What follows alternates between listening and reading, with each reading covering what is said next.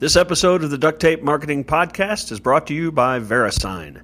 Enter the Make Your Idea Internet Official Contest. Register a new .com domain name with the participating registrar during the contest entry period and enter for an opportunity to win up to $35,000.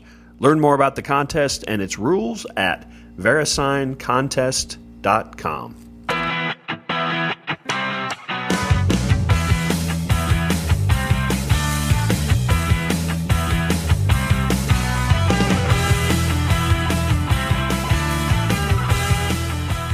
Hello and welcome to another episode of the Duct Tape Marketing Podcast. This is John Jantsch. My guest today is Mark Roberge. He is the Chief Revenue Officer at HubSpot uh, Inbound Sales Division, and he is also the author of a new book called The Sales Acceleration Formula using data, technology, and inbound selling to go from zero to 100 million. So, Mark, thanks for joining me. Thanks, John. Appreciate being here. Hey, I wanted to point out one of the things that I read um, in preparing for this show. You are uh, actually donating uh, the proceeds of this book to a nonprofit. Is that right? That's correct. Build Boston, great group. Uh, they're actually nationally. We're going to focus on the the Boston chapter. Um, you know, they they really focus on troubled teens um, who maybe didn't grow up in the best neighborhoods or best best homes and schools, and rather than trying to get them involved in sports or other things, they try to get involved in entrepreneurship. Yeah. Um, so they they incubate a, a startup idea, and it's been sort of a passion of mine since I was a youth, and uh, I, I really hit home with me when I found out about the organization a few years ago. Yeah, that's really awesome too, because obviously you are in an entrepreneurial environment there at HubSpot, and so I always think it's great when you can link things to uh, your passions. Obviously, there's a lot of organizations deserving of all of our help, but I think it's a lot of fun when you can link something to uh, something you're really passionate about. Absolutely. So um, I have to sometimes dig into the the titles and subtitles. Um, so who went from zero to 100 million? HubSpot. Yeah. So you. I, I, knew that, but uh, yeah. but, but, listeners may not have. Yeah, um, yeah. So so so, yeah. so, maybe set the table a little bit on that. You you walk in, you're a hotshot uh, sales guy they just hired, and and uh, and uh, they said, oh by the way, we don't have any business.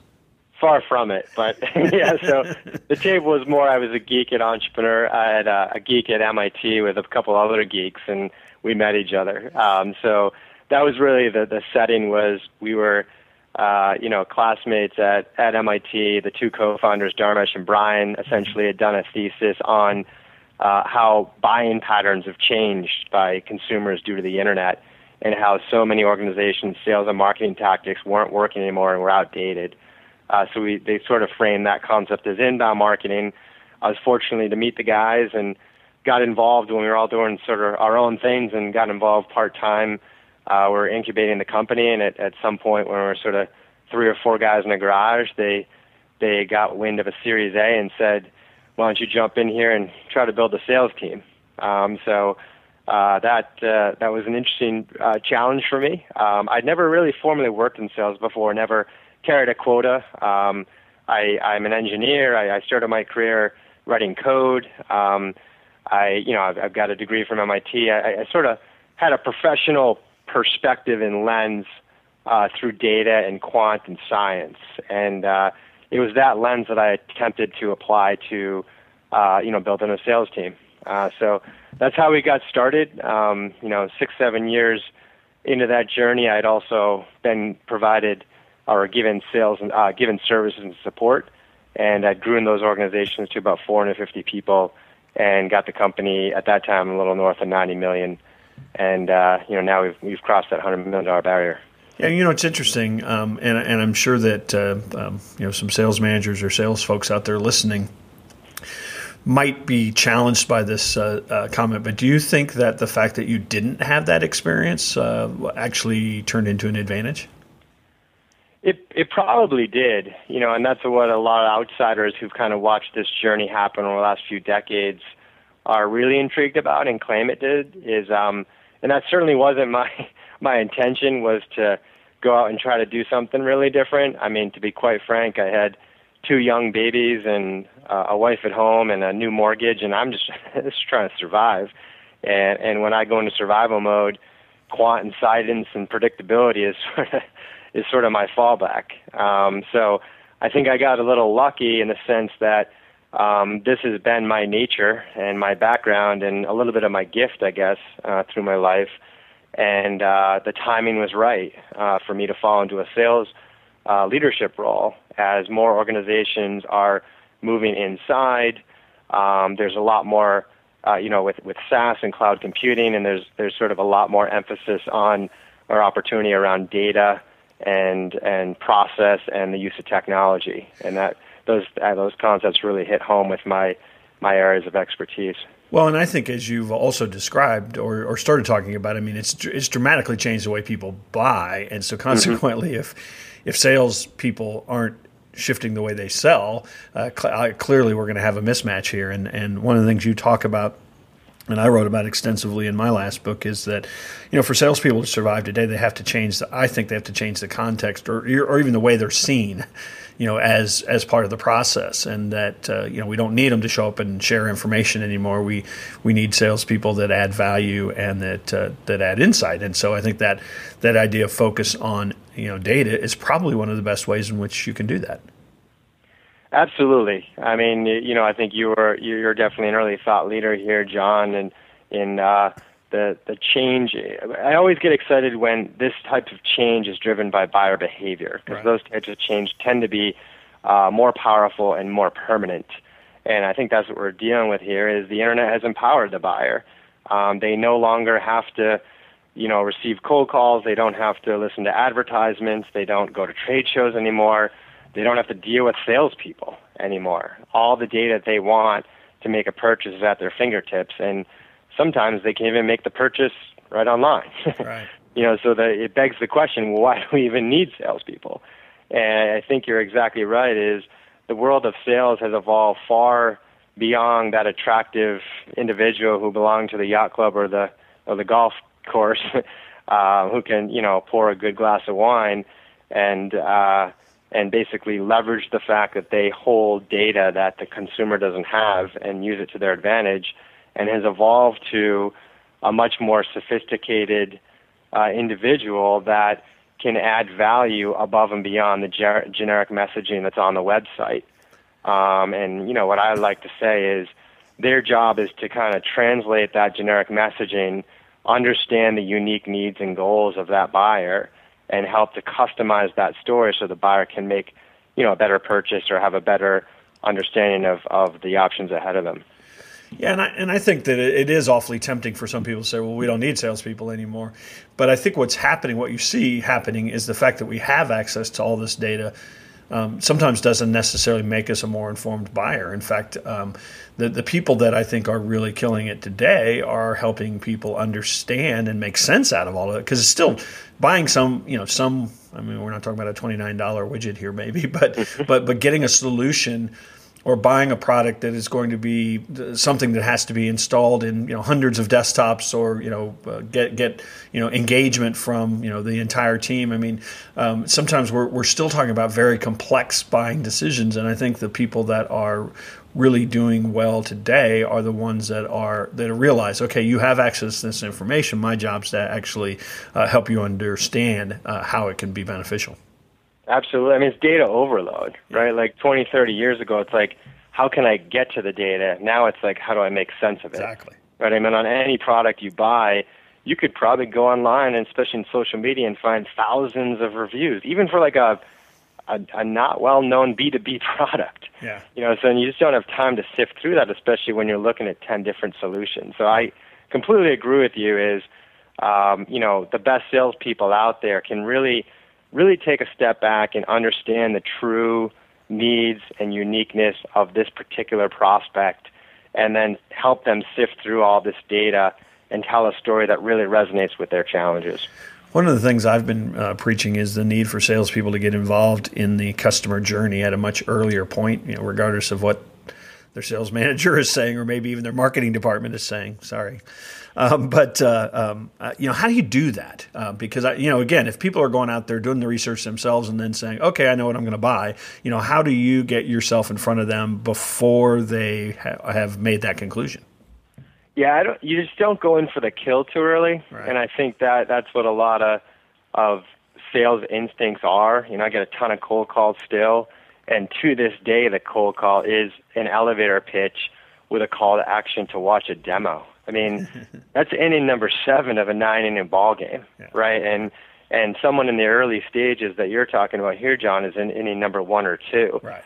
So there's a huge opportunity for salespeople to, you know, not not quite go in for the kill early on, but align their early tactics with the educational stage of the buying journey.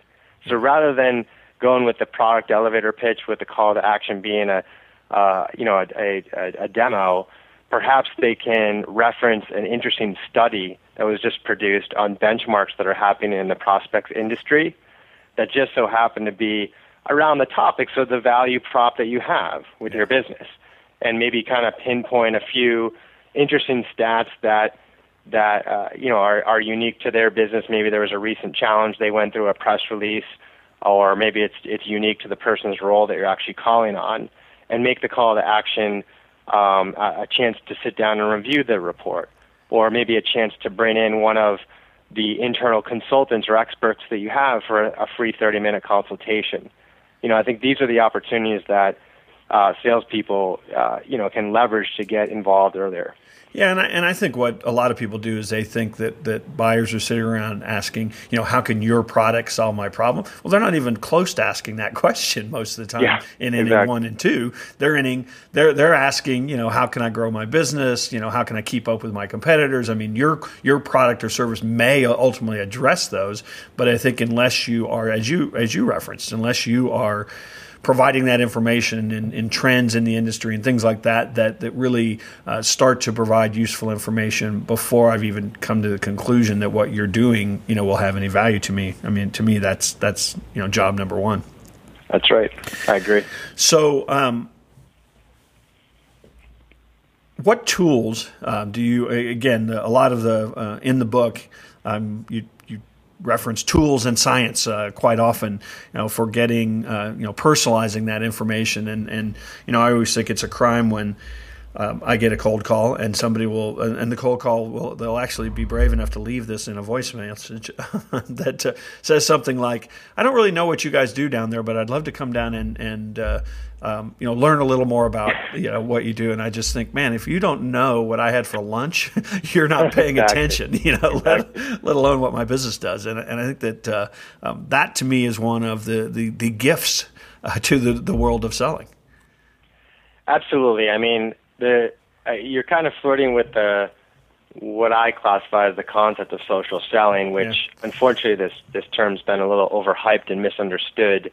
Um, I think social selling uh, unfolds two huge opportunities for salespeople. One, which you're addressing here, which is to really dig into context, and the second, as an opportunity to build up a personal brand and authority within your space on prospects. So, uh, social selling is is misunderstood as a, a, a way to reach decision makers by not cold calling anymore, but simply DMing them or sending them yeah. random emails on LinkedIn, and that's far from what it should be.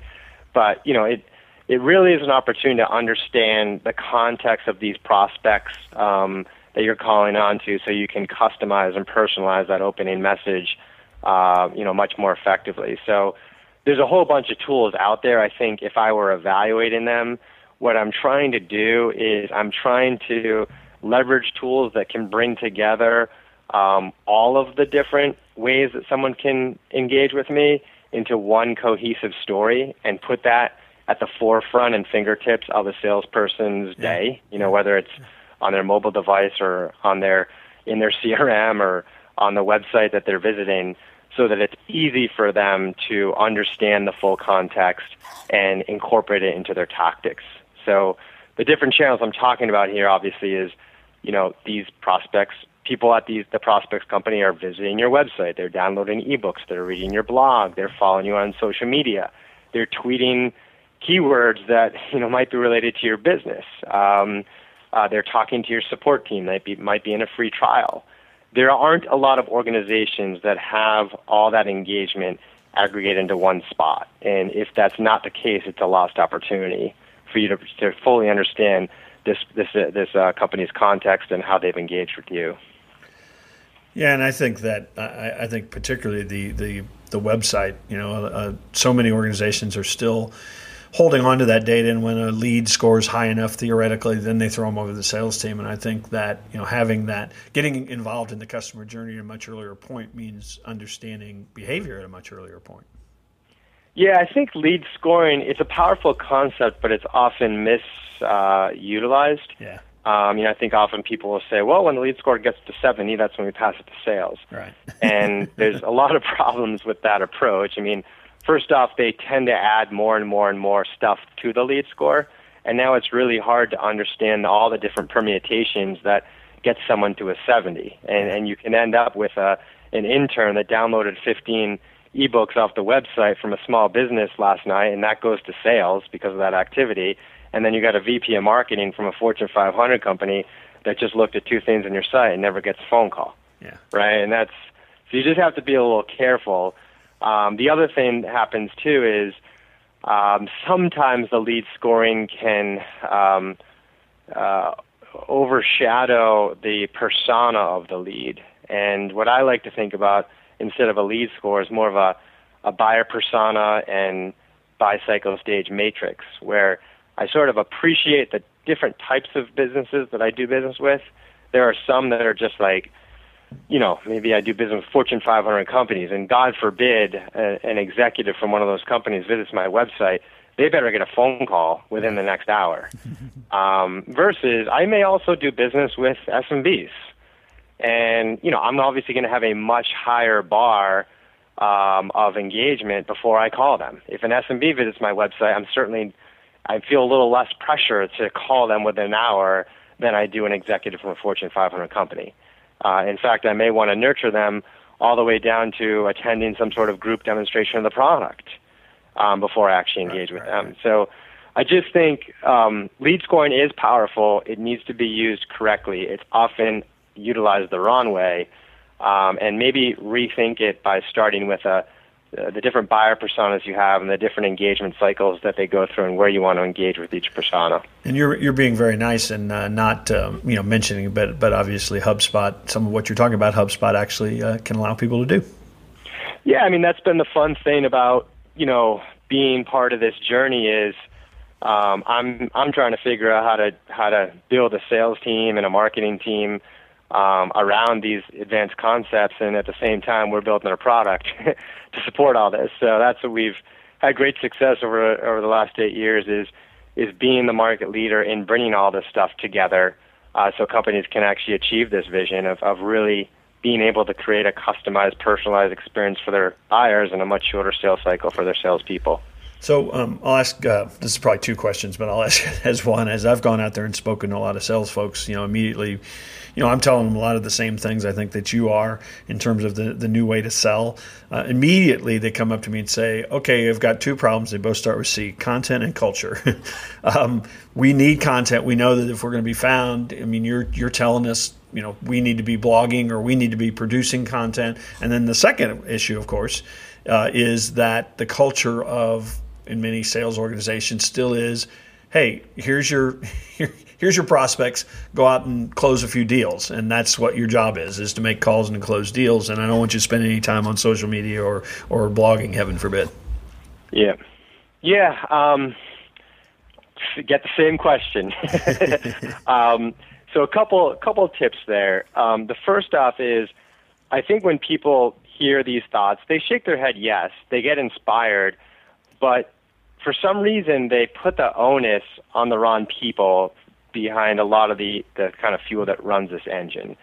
Um, and what I mean by that is they know they made set goals like, hey, let's start blogging twice a week, or let's start, you know, having 10 social media messages a week, or something like that. And they leave it up to the president, or the CEO, or the CMO, or the sales team, or the engineering team to do it. And it's that's that's the wrong solution. Those folks are already working 60, 70 hours a week. They're busy. They probably aren't even good writers. Um, you know, it's just it, it's a flawed solution. But yet at the same time, we hire people to cold call for us. We hire people to set up trade show booths for us. We hire people to run paid advertising campaigns for us.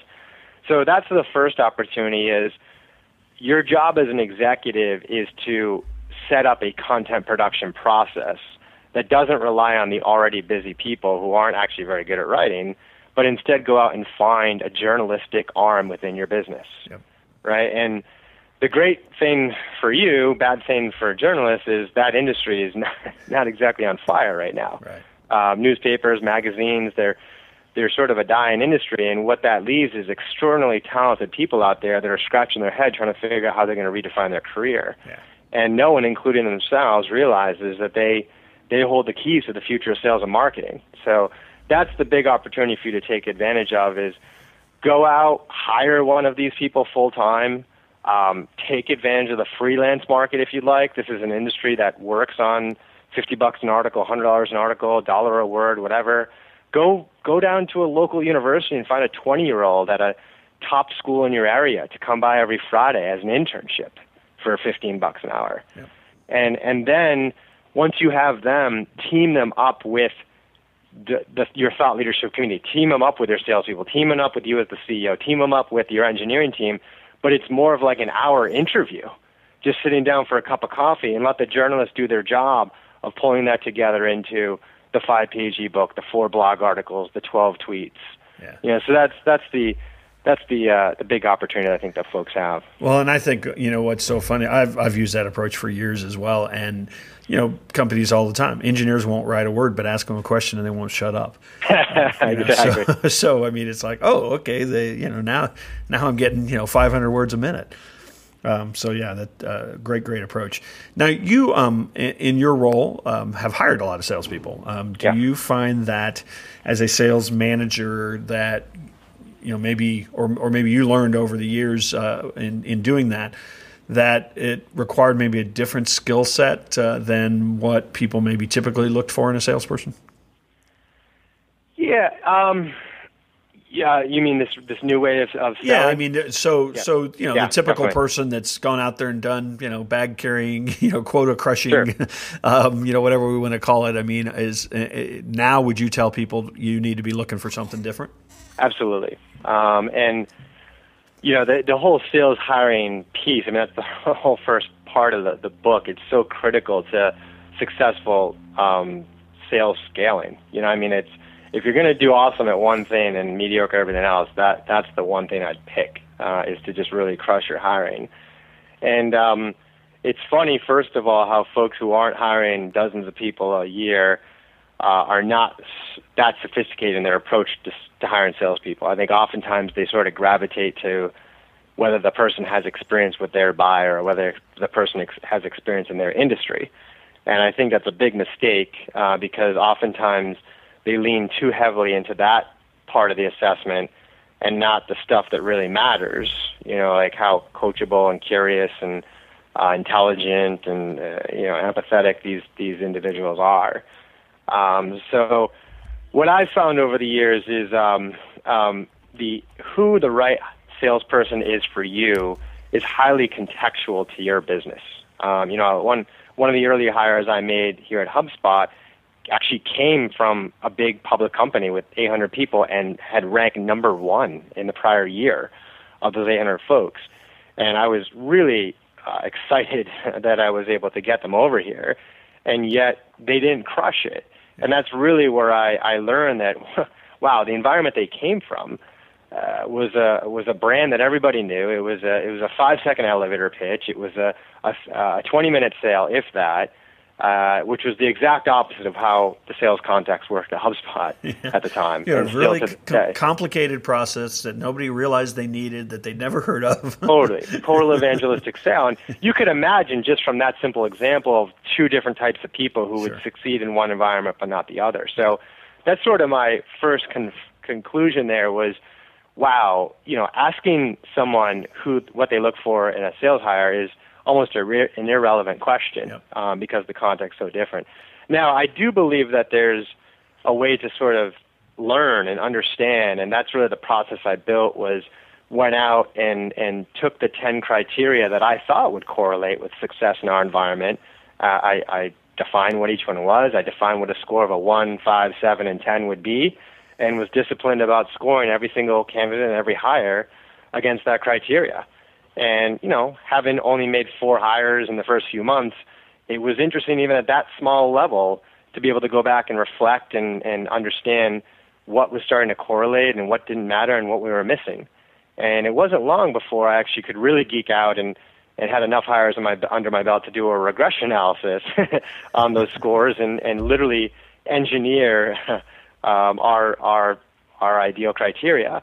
And that's where I think it gets really intriguing with, with your specific question was the, the criteria that are typically associated with a good salesperson, like objection handling and great closer and aggressive, had negative correlations to success. And, and the criteria that uh, are typically associated with a good coach or advisor, like coachability and curiosity and intelligence, had the strongest correlations. Um, so I, I thought that was a cool outcome that it was almost like a statistical representation that um, you know the, the, the modern buyer is demanding a much different type yeah. of salesperson yeah. to work with. Yeah, that, you know it's counterintuitive, I suppose, but it doesn't surprise me at all. Yeah, um, quite frankly, and particularly the, the the more complex, you know, the more that you have to do consulting and educating. I, I think e- even more so. Absolutely. Well, Mark, um, it was great catching up with you. The sales acceleration formula, depending upon when you're listening to this, uh, is out February 24th, 2015. I highly recommend. And what's so great is that if you're a sales manager, if you're a business owner, if you're going to hire a salesperson, if you are a salesperson, I think there there's so many tremendous uh, pieces of information in there for really all of those audiences. So, any um, anywhere you want to send folks uh, that uh, obviously they can buy the book uh, anywhere books are sold, but uh, are you doing any any kind of special content anywhere or? I'm just doing a bunch of virtual events like this. You know, yeah. trying to keep uh, true with our mission at HubSpot is just you know this new age way of content. Um, we'll do some pieces in, in Harvard Business Review and a lot of other publications, but it'll be available for purchase at the typical places: Amazon, Barnes and Noble, et cetera. And really appreciate uh, the time to chat, John. Well, no, it was great, great having you, and uh, we'll we'll probably, if if not before, we'll probably see you at Inbound. That'd be great. Take care, man. Soon.